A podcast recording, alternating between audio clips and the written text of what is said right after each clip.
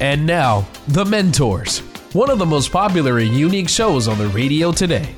Each week, one of our four remarkable CEOs, including Tom Loarie, John Phillips, and Rick Brutico, will challenge your thinking about life and work. Sought after for their success and for consistently putting people first, treating employees and customers with respect, and helping others succeed, now these same CEOs, the mentors, want to help you achieve your highest level of profitability, success, and personal fulfillment in life, at work, and in business. Now, here's your mentor. Hi, I'm glad you joined us. I'm Tom Loarie, your host for today. Have you ever thought you were too old, too young, too inexperienced, or just not smart enough? Have you ever been challenged to overcome weight issues, failure, bad study habits, or even addiction? We will be tackling these questions and more today with our guest mentor, Steven Campbell, who is affectionately known as the Brain Whisperer and has helped thousands overcome these issues and has helped many over 26 years use what tools he's developed from a new understanding of brain science that will transform your life. After working in hospital administration for 20 years, Steven Campbell, Steve, the brain whisperer, acquired his master's in information systems and went on to pursue his greatest love, teaching businesses how to change the way they think. He has also been a professor, author, speaker for more than 26 years and has served as an educational dean at Empire College in Northern California. Affectionately known as the Brain Whisperer and the author of Making Your Mind Magnificent, which shows us how to use new brain science to transform our life, end negative thinking, improve focus and clarity, and enhance problem solving, and simply just being happier. Steve, welcome to the Mentors. Thank you so much for inviting me. I really appreciate it, Tom. It's nice of you. So tell me, how does self talk affect our happiness and daily living? Well, you know, it's interesting. Uh, we're talking to ourselves all the time. The moment we get up to the moment we go to sleep. And in fact, while we're going to sleep, we talk to ourselves. And what's so interesting is what we say to ourselves about ourselves, the brain believes without question, which is not only scary, but it's wonderful both at the same time. So when we say to ourselves, you know what, this is really hard, you know what the brain says to that, Tom? Okay, you're right, it is.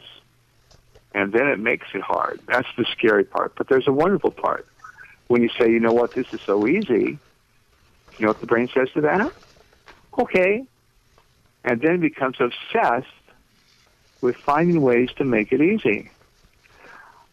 This really came out from the work of Dr. Albert Ellis, who back in 1961 wrote a little book called A Guide to Rational Living. What he suggested has turned around psychology since then. Here's what he, he suggested, and we now, through decades of research all around the world, know this is true everything that we can do today is primarily based on our self-talk today. Let me say that a different way. Everything that we can do today is primarily based on what we say to ourselves about ourselves today. So let me give you a, a practical example that, that shows how this works. For 42 years, of my life, I said to myself, the first 42 years, I said to myself, I'm really dumb in numbers, in math. I just can't do math. I just can't. And of course, what did my brain say? Oh, okay, yeah, you're right, you can. And then to make sure I couldn't. But you know what? Back in the 70s, I began discovering computers and began messing around with computers and stuff. I eventually got a graduate degree in computer science and found myself in a college teaching computer science. And one day the dean came to my office. He said, that one of uh, the math professors just quit, so you are our new math professor, Steve. um, I can't do numbers. He said, "You want a job? Learn. There is the book. You teach math next semester." Well, I needed a job, Tom, so I ran down to the local bookstore, to the Rohnert Park bookstore, in all places in southern Northern California, and began looking at how the brain learns. And I based my curriculum based on how the brain learns. And students began saying, oh my gosh, you're such a good math teacher. Hmm. and then the dean came and he said, you know what? All the students saying, I will only take math if Mr. Campbell teaches me. And Tom, that was when I began changing what I was saying to myself. That's when I began to change my self-talk. That's when I began saying, wait a minute. If I'm so smart with computers, I got to be smart with math. And what did my brain say? Okay. Is it true? Don't care. All I care is what you tell me. And I locked onto that. And I ended up writing two college textbooks on computer software and math. Now, the next question comes up, well, what if what you are saying is not true? This is also a very exciting, Tom. You know what? Your brain doesn't even care. Brain doesn't even ask that question. And I think the best book that I've ever read on that is called Phantoms in the Brain, written by Dr. V.S. Ramachandran out of UC San Diego. Phantoms refer to phantom limbs that have been amputated. And the patient goes into a doctor's office, he'll say, you got to help me, I can't do a thing with my arm. And the doctor may say, well, I could because I cut off that arm six months ago. And the patient says, you didn't tell my brain that. My brain still thinks it's there. So the message that I like to give to people about their self-talk is this. Yeah, everything they can do today is primarily based on what they say to themselves about themselves today. We can change what we are saying to ourselves about ourselves when, Tom? Today. This moment. Right now. And what does the brain say? Oh, okay. Is it true? Don't even care. All I care is what you tell me. And I share that with, with, with people, and it's just, when I'm done, the whole audience is just stunned because they're so excited about the fact they can change what they're saying to themselves right now. There's another way to look at this. Tom, when did your old life end? Exactly one second ago. Done. Which means when did your new life begin? One second ago. Now do the math. There's 60 seconds per minute, 60 minutes per hour, 24 hours per day. In one 24 hour period, you have 86,400 new opportunities for a new life every single day.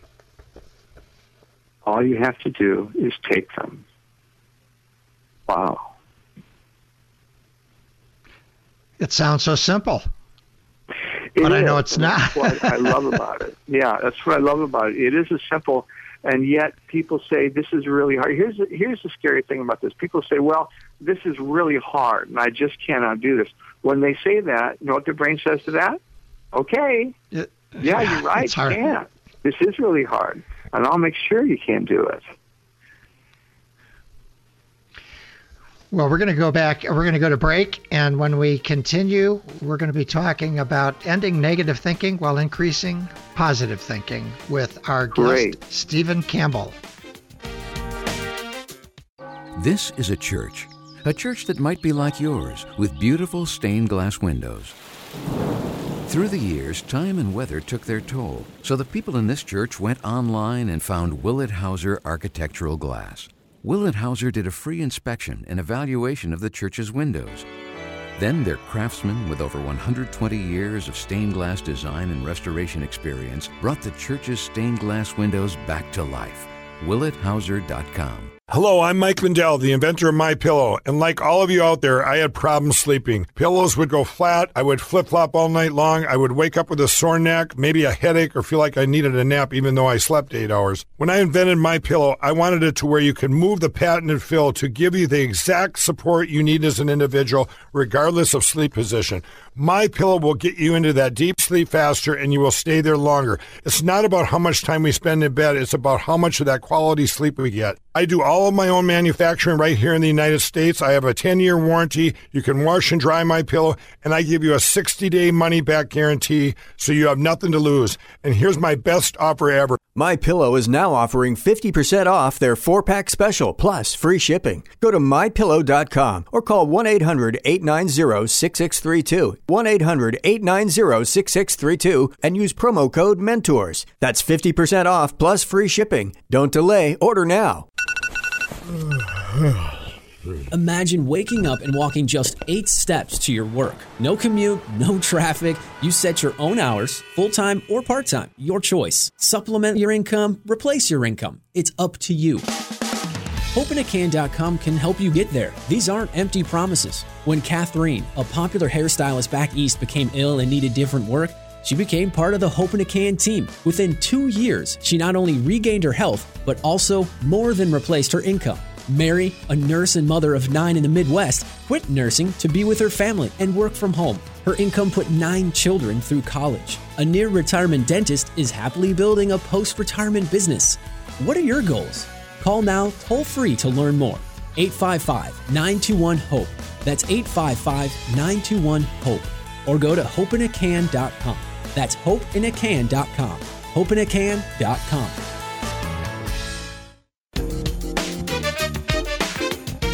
And now, back to the mentors, where remarkable CEOs challenge your thinking about life and business. Welcome back. If you just joined us, I'm Tom Loarie, your host for today. We're talking with Steven Campbell, the author of Making Your Mind Magnificent, and specifically how to end negative thinking and increase positive thinking. Steve, you gave a great example of how we can uh, talk to ourselves in a way that can change, or at least change how our brain reacts to things. It won't change how it mm-hmm. reacts. It's just going to react to what it tells you, uh, which right, is very yeah. interesting. And I, uh, having heard you speak uh, a number of times, I have a little thing on my mirror. It says, "Okay." just to remind me that whatever I tell my brain, it's going to say, okay. So I've got that on my mirror. My wife has one as well, just to remind us how that works. Cool. Tell us a little bit more about the uh, your your uh, the underlying foundation for this work, particularly with regards to optimism and feelings. Well, the the underlying foundation is started with Dr. Albert Ellis, who is regarded by psychologists as the second most influential psychologist in the history of psychology.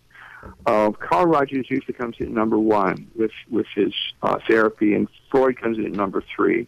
Ellis comes in at number two, and um, we'll talk about feelings next, and then we'll talk the work uh, about we'll look at the work of Dr. E. P. Seligman of the University of Pennsylvania. In the same book, Dr. Ellis suggests, and the book, of course, is again a guide to rational living.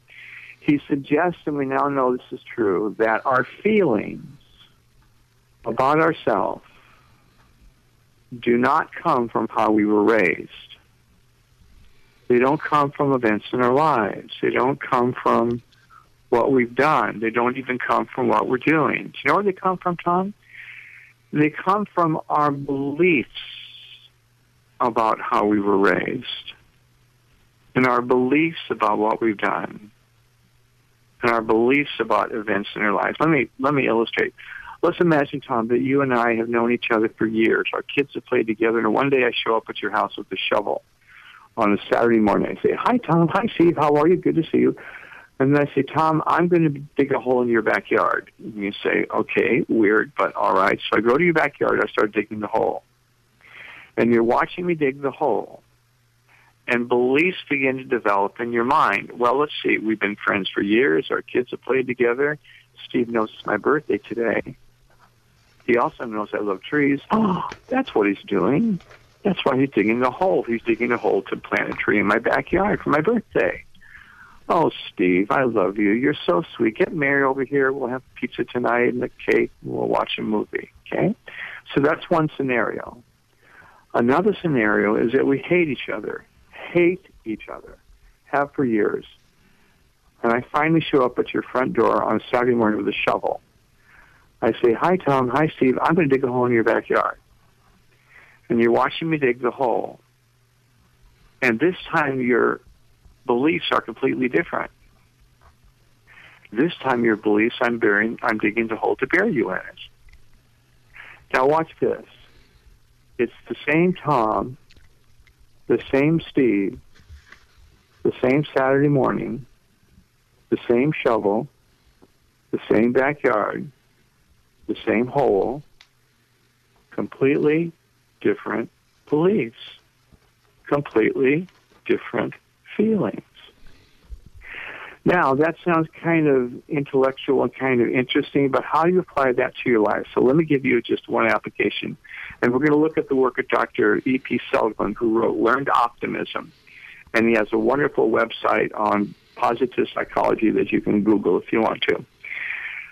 Dr. Seligman uh, has been studying positive psychology and, and dealing with negative and positive things for 53 years. He discovered that uh, when optimists deal with really hard, facing really, really, really hard things, they do basically three things. Number one, they isolate it. So let me give you an illustration. Years and years and years ago, Mary discovered she had cancer. She called me on the phone. She couldn't talk. And that's really funny because Mary, not funny, but that's unlike Mary. When Mary gets near a phone, she talks. I picked up the phone and she was, she just couldn't talk. So I had to ask, what's wrong? What's wrong? And she said, I've got cancer. So it would it was a, a mastectomy and, and all the other things that deal with cancer. And so when we finally settled down and, and planned the next six months of our life, we said to ourselves, okay, here's the cancer. It means mastectomy. It means corrective surgery. It means uh, radiation. It could mean chemotherapy. It could mean being sick all the time. It could mean losing your hair. But, but, but, it's not the only thing in our life. We're going to isolate this cancer, and we are not going to let it be an umbrella over the rest of our lives. Was that a one-time decision? Of course it wasn't. We had to decide that many, many times during the six months that she went through her her therapy and, and what they did to her. Okay. So the first thing that optimists do is they op- they, they they isolate it. They say, okay, this is very very true but it's not the only thing. We have other things in our life that are wonderful, like we live in Sonoma County, like we've been married for 40 years, like we have daughters who are married to men who love them even more than we do. So we said we are not going to let this cancer color everything else. Now that goes back to beliefs. Our feelings come from our beliefs, not the other way around. And we said we are not going to let this cancer take over our life. That's a belief. And over time, it wasn't instantaneous. Feelings are not that way. Feelings do crazy. Our feelings agreed with what we were believing. Remind people if they just tuned in, I'm Tom Loarie, and you're listening to the Mentors Radio Show. Uh, we're talking today with Steve Campbell about self image, self talk, optimism, feelings, and beliefs. Continue. A great story. Okay, thank you. So the second thing that optimists do when dealing with really, really, really, really hard things is they temporalize, which means they say, life changes all the time. What is true today may very well not be true tomorrow. And life is not a constant. I mean, life changes all the time. So someday we are just going to believe that Mary is going to be cancer free. When? We have no idea. How do you know? We don't know. Do you know for sure? Of course we don't. Nothing is known for sure. But that's what we're locking on to. That's what we're deciding to believe. That's what we choose to believe. Why? That's why this called this all this cognitive psychology. It's what we choose to believe, and our feelings follow. So we chose to believe that someday a month, uh, to a few months from now, a year from now, Mary will be cancer free. And by the way, she was. The third thing that optimists do is they say, and I think this is the most exciting discovery of psychology since it began back in 1879. Optimists believe that they can change what they are thinking. Now that seems pretty optimistic and I'm sorry, pretty simplistic and obvious. It wasn't. Up to the 60s, psychologists didn't believe that. Believe, no, no, no. The way you are today is because of the way you were raised, your childhood, unresolved childhood conflicts, cause and effect. That was behaviorism, uh, your environment, your genes. And what we're discovering now is no, we can change what we're thinking. And so what we said when Mary first got her cancer, she was she was just overwhelmed, and she said, "It's my fault. I shouldn't have gained this weight. I shouldn't have done this. I should have got better. I should have exercised better." And it took her a long time to realize that stuff happens. stuff happens to in life. Tragic things happen. There's a better word for it, which I'm not going to use, but you know what the word is. And so eventually, after a few days, Mary said to me, It's not my fault, is it? I said, No, honey, it's not. Stuff happens. And a year later, she was cancer free. And a year after that, and a year after that. And then in year four, she called me. And she said, Steve, but this time it was different. She could talk on the phone. She said, Hi, hi, how are you? Good. How are you doing? I'm doing all right. I just walked out of the, doc- the doctor's office. They found something. Oh, how are you doing? She said, I'm doing okay. I made it through last time. I can make it through this time. What changed, Tom? Not the cancer. It was her belief about the cancer that changed, and her feelings followed. 2018, 17 was an amazing year for me. It is that year I discovered I had cancer, cataracts, and diabetes all at the same time. The the uh, the diabetes, I had to completely change my diet. And I've lost you know 30 pounds. The the cataracts, they had to replace my lenses with corrective lenses. I don't need glasses anymore. And the, the cancer, they took a, a patch off the top of my skull, gave me a band-aid, and I'm cancer-free. Here's the point. My feelings didn't come from the cancer or the cataracts. They came from my beliefs about the cancer and the cataracts. So here's the message I'd like to tell the people. The feelings that you have about yourself are not coming willy-nilly. They're not coming from how you were raised. They're not coming from the mistakes you've made. They're coming from your beliefs about how you were raised and your beliefs about the mistakes that you made. And you can change those beliefs and the feelings follow.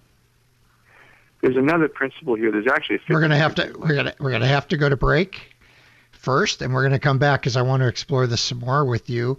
Uh, this is Tom Loarie. Our guest is Steve Campbell. We're talking about the power of your thoughts and tips for managing your inner dialogue to boost success and well Americans have been traveling down the health insurance highway for decades. But lately, it's been taking us to places we don't want to go.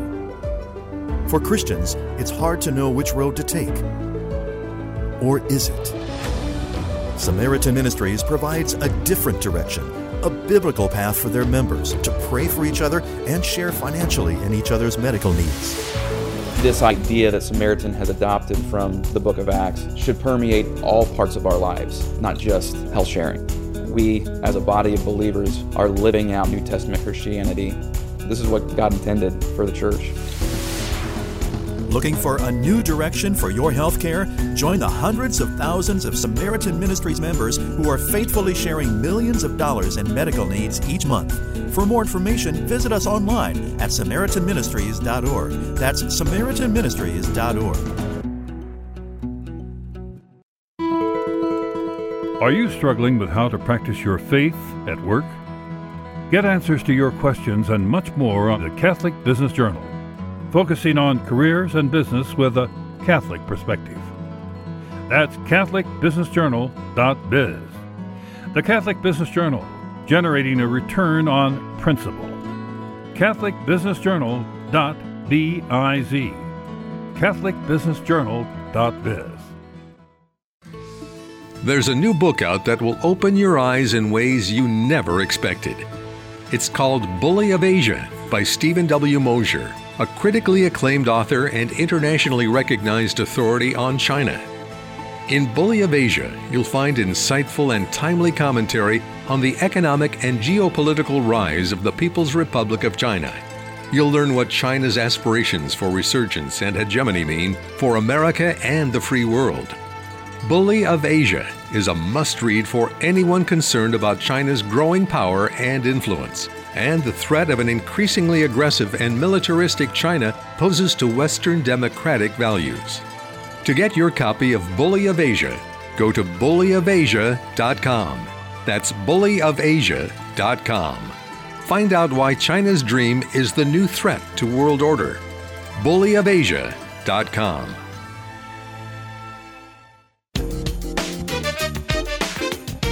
And now, back to the mentors, where remarkable CEOs challenge your thinking about life and business. Welcome back. This is Tom Loarie, your host for today. We're talking with Steve Campbell and how self talk can serve you well. But first, a couple of quick reminders. We love your feedback and questions. Leave us a question anytime, 24 7 at 844 610 8255. That number again is 844 610 TALK. 844 610 TALK. Like us on Facebook at The Mentors Radio, and you can find all of our shows and show notes with links and giveaways at thementorsradio.com. That's thementorsradio.com. Now back to Steve, our guest, and you were going through uh, several points with regards to our beliefs and changing our feelings. Yes. There's really 15 in my book, but the most important one is one I've already given you. The brain believes what you tell it. The second most important point in terms of, of beliefs is the fact that our brain locks onto what we deem as important. So when I was a little boy, my dad taught me how to ride a bicycle. And he took me out to this road, took the trainers off. He said, now, Steve, before I give you a little shove, and don't worry, I'll run next to you. You see that rock in the road about 50 feet? Yes, Daddy, I do. Don't run into that rock. And you already know what happened. I locked my eyes on that rock so I would not run into it. And bam, that's what I ran into. Incidentally, Tom, that's the reason that worrying is simply nothing but negative goal setting. And so the brain locks onto whatever we deem as important. So let me give you another story that illustrates this whole point. I ended up teaching math at the University of San Francisco, and a student came to my office after the first day of class, sat down, and she said, Ms. Campbell, I'm really glad you're my math professor, my math professor because I'm a C student in math. I said, well, how do you know, Sue? She said, because I've never gotten above a C in a math student class, so you, I'm a C student. So I sat down with her, and I worked with her, and she got an A in the first midterm. And I gave her the test, and she absolutely freaked out, Tom. She said, Oh, Mr. Campbell, this is a mistake. I said, What do you mean? She said, I've never gotten above a C in a math test. You must have made a mistake. And I said, I didn't. So this is a genuine A. So then she looked at it longer, and a big smile came over her face. And she said, Oh, do you know what this means? And I said, Oh, yes, I do, but you tell me. Mr. Campbell, this means that when I flunk the next test, I can still maintain my C. I said, Sue, just get A in every test. She said, Oh, I can't. Why? Because I'm a C student. And that's exactly what happened. She flunked the next test. She got a C in the course. So I sat down with her. I said, Sue, answer me this. What would have happened if you had flunked this first test? Do you know what she said? She said, easy. I would have studied like crazy to get an A in the next test. I said, Sue, just get an A in every test. She said, I can't. Why? Because I'm a C student. And people say to themselves all the time, this is the way I am. This is how I was raised. This is what I've done. These are the mistakes that I've made.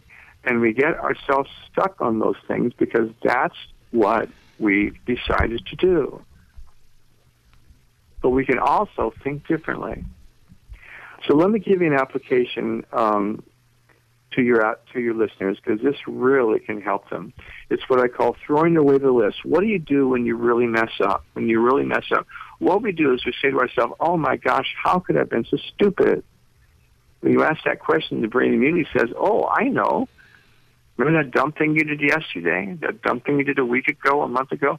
And the problem is when we do that, the brain doesn't know. And we get out this list. I'm sorry. We got this list, all the dumb things we've ever done. We go down the list. See, there it is. And here's the problem. When you do that, and we all do that, the brain doesn't know that those memories happened a week ago, a month ago, a year ago. The brain's recording those memories again. But this time, if they happen when? Right now and then we're carrying that stuff around. And here's the message I want to give to your listeners. You don't have to do that anymore. Starting when? Right now. Great, Steve. What do you do instead? What you do instead is use three wonderful words. Before, first of all, you throw away the list, okay? Learn from your mistakes, but you don't need the list. Number two, use three wonderful words. And the words are the next time. The next time I'll do it this way. When you say the next time, you're saying three things. Number one, you're saying there is a next time. We have as many next times as we want. Number two, when you say the next time, you're saying, I'll never give up. Ever. Here's the best for last. When number three, when you say the next time, what you're really saying is, you know what, I'm still learning, I'm still growing, which means I'm still making mistakes. But just because I fail doesn't mean I'm a failure. Thomas Edison was asked how it felt to fail 999 times looking for the film of a light bulb. He said, I did not fail 999 times. I simply found 999 ways that didn't work. And that's what we're learning. I was on my way to work one morning. I was waiting for a light to change. And a kid came up in a very, very fancy car. The light changed. He went peeling out in front of me, roaring up the freeway, passing everyone as I watched him, I had this epiphany. How many cars are already in front of him? Millions. How many cars are behind him? Millions. So maybe it's not a matter of how fast you get there. Maybe it's a matter of you're going in the right direction. But you know what, Tom? When, even when we're going in the right direction, sometimes we just run out of gas. Sometimes we get a flat tire. Sometimes we even lose our way. But you know what? You can buy some more gas. You can replace the tire. You can get a map. And what's the one with the brain that says, oh, okay, was it true? Don't care. All I care about is what you tell me. I believe it.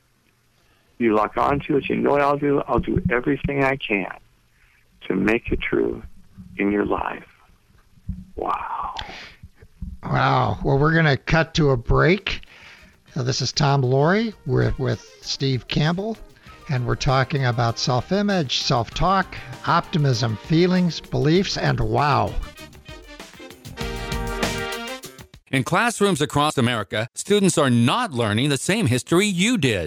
Last year, McGraw Hill apologized for calling slave trade immigration, and a popular world history textbook devotes a full chapter to Islam and Muhammad, but only a few sentences to Christianity and Christ. Recent federal testing shows students are far worse in knowledge of U.S. history than in math. Only 12% of high school students are proficient in U.S. history. Today's history textbooks not only fail to engage, they favor political correctness over true history. This is a serious problem that has a far reaching impact on our culture and our future. What are your kids and grandkids learning? At CatholicTextbookProject.com, you'll find fresh, accurate, engaging history textbooks Used in Catholic schools in more than 60 dioceses, these textbooks are highly praised by all, even award winning secular university professors. Go to CatholicTextbookProject.com to find out why.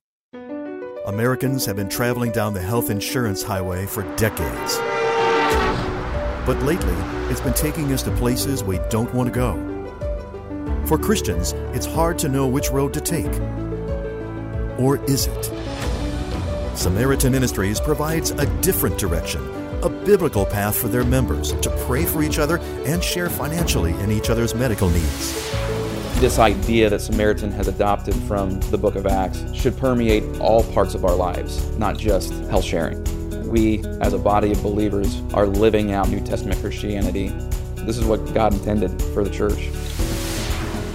Looking for a new direction for your health care? Join the hundreds of thousands of Samaritan Ministries members who are faithfully sharing millions of dollars in medical needs each month.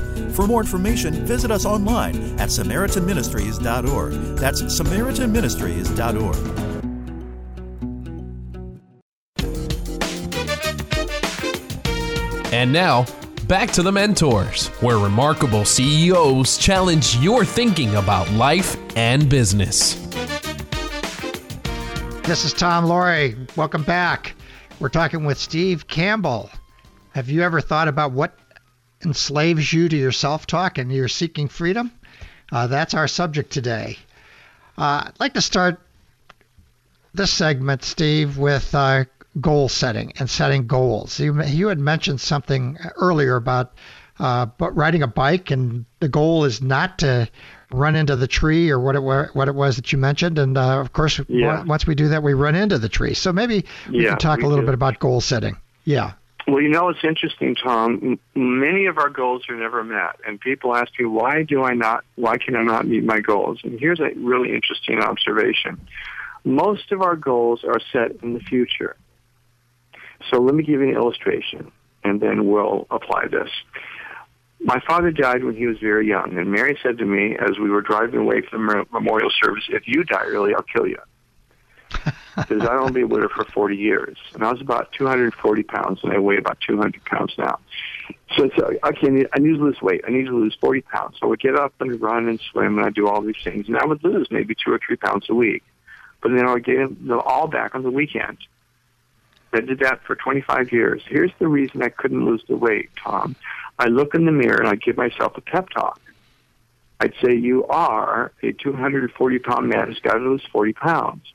Well, what have we learned today? When I said I am a 240 pound man, what did my brain say? Okay. But then it made sure that I stayed at 240 pounds because my brain will not let me be unlike myself. We'll talk about that in the next session when we talk about values and self images. Okay? Our brain will not let us be unlike ourselves. I saw myself at 240 pounds, and my brain made sure that I kept that way.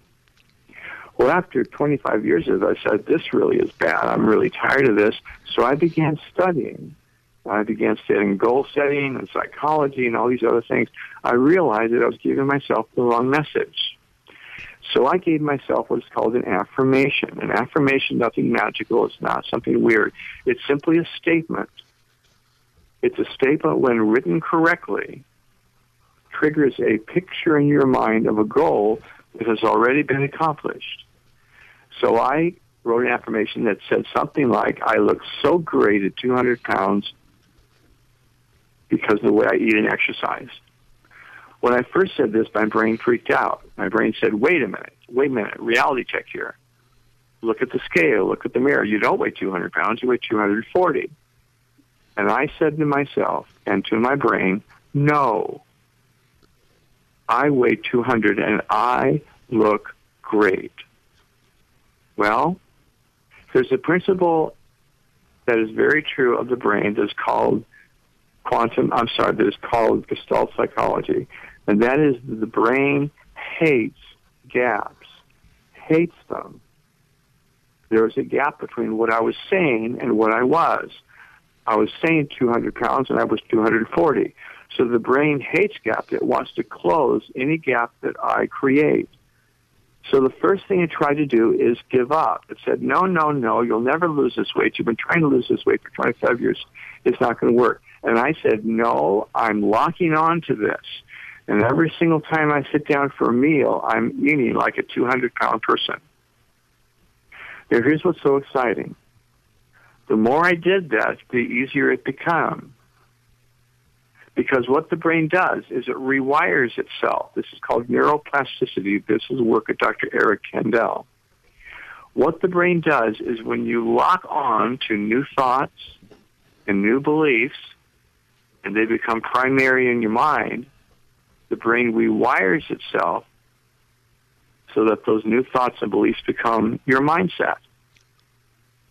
And what happened was, the more I locked on to being 200 pounds, even though I was 240 in the beginning, the more I ate like a 200 pound person, and the more I lost the weight. So eventually I reached my 200 pounds. Now, this is something that's really, really, really, really important. And now we want to get into the whole subject of self images. And before we do that, this is let me just cut in here for a second. Tom Loarie, you're listening to the Mentors Radio. For more information on today's show and past shows, you can go to thementorsradio.com. That's thementorsradio.com. Today we're talking with Steven Campbell and how we can use the power of self-talk the right way to get amazing results. Okay, Steven, let's continue with that uh, thought, that discussion. Okay, okay so um, locking on. So there is there was still okay. Let's go into self images and then we'll come back to losing weight because we need to understand that first. I was a first year baby boomer, so I was born in '47 when my dad came home from the war. Okay, I was taught you have a self image. That's only partially true, Tom. It turns out we now know that we have thousands of self images. You have a self image for every single thing that you can do. You have a self image for how you see yourself as a radio host, as a husband, as a father, as a dancer, as a cook. You have a self image for everything, every ability, every aptitude, everything. Those self images are learned. You were not born with them. You were born with certain natural skills. I was born a natural teacher. But I became a teacher because I taught and I learned how to talk. And I kept saying, I am a teacher.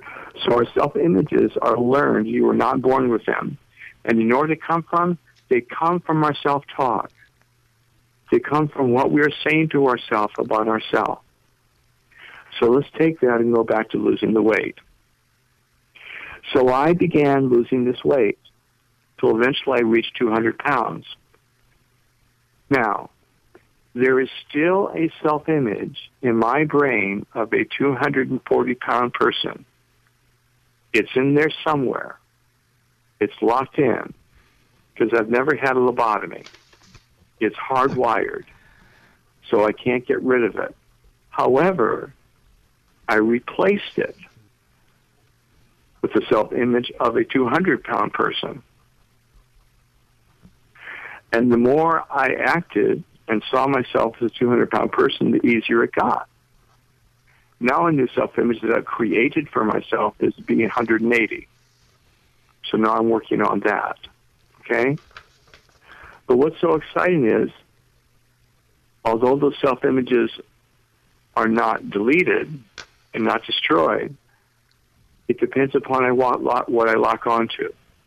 I lock onto the 200 pound person per person, and I eat like that. I exercise that like that, and I become like that. Wow. Wow, that's fascinating. Uh, we're going to come back and talk some more about this. We have one more break, the final okay. segment ahead of us.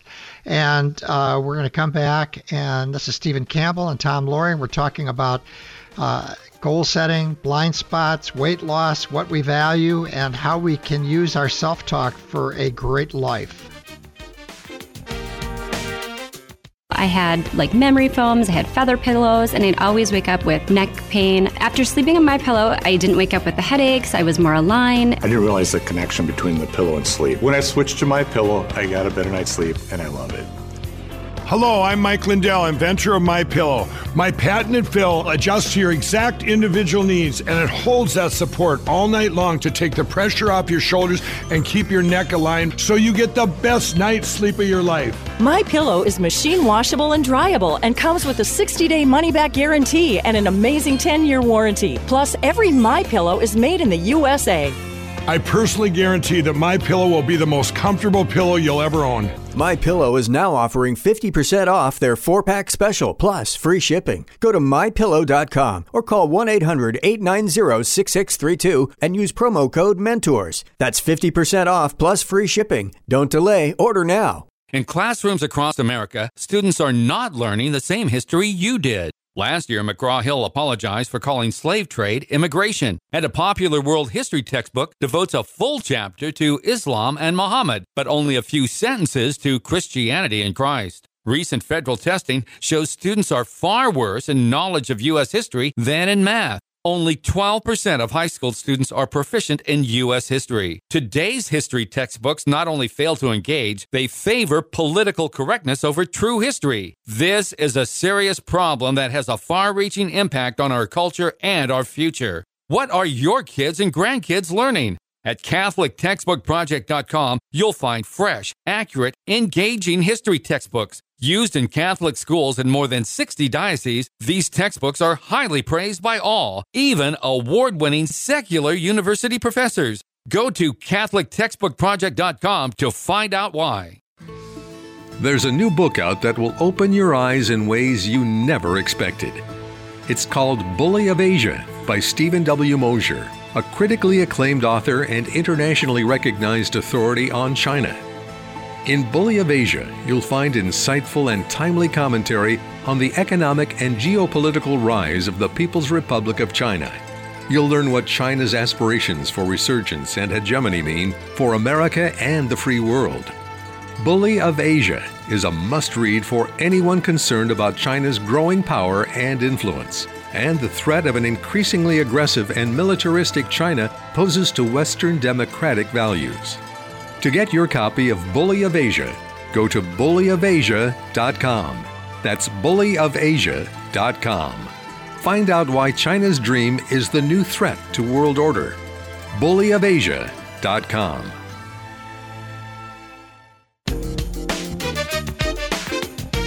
And now, back to the mentors, where remarkable CEOs challenge your thinking about life and business.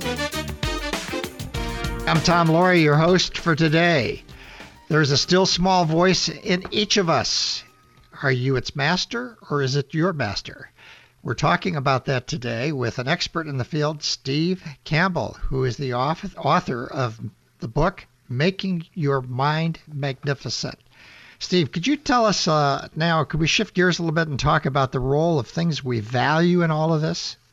What we value is basically incredibly important because it lines up to the fact that the brain believes what we tell it. So I go back to the illustration of the rock and the road.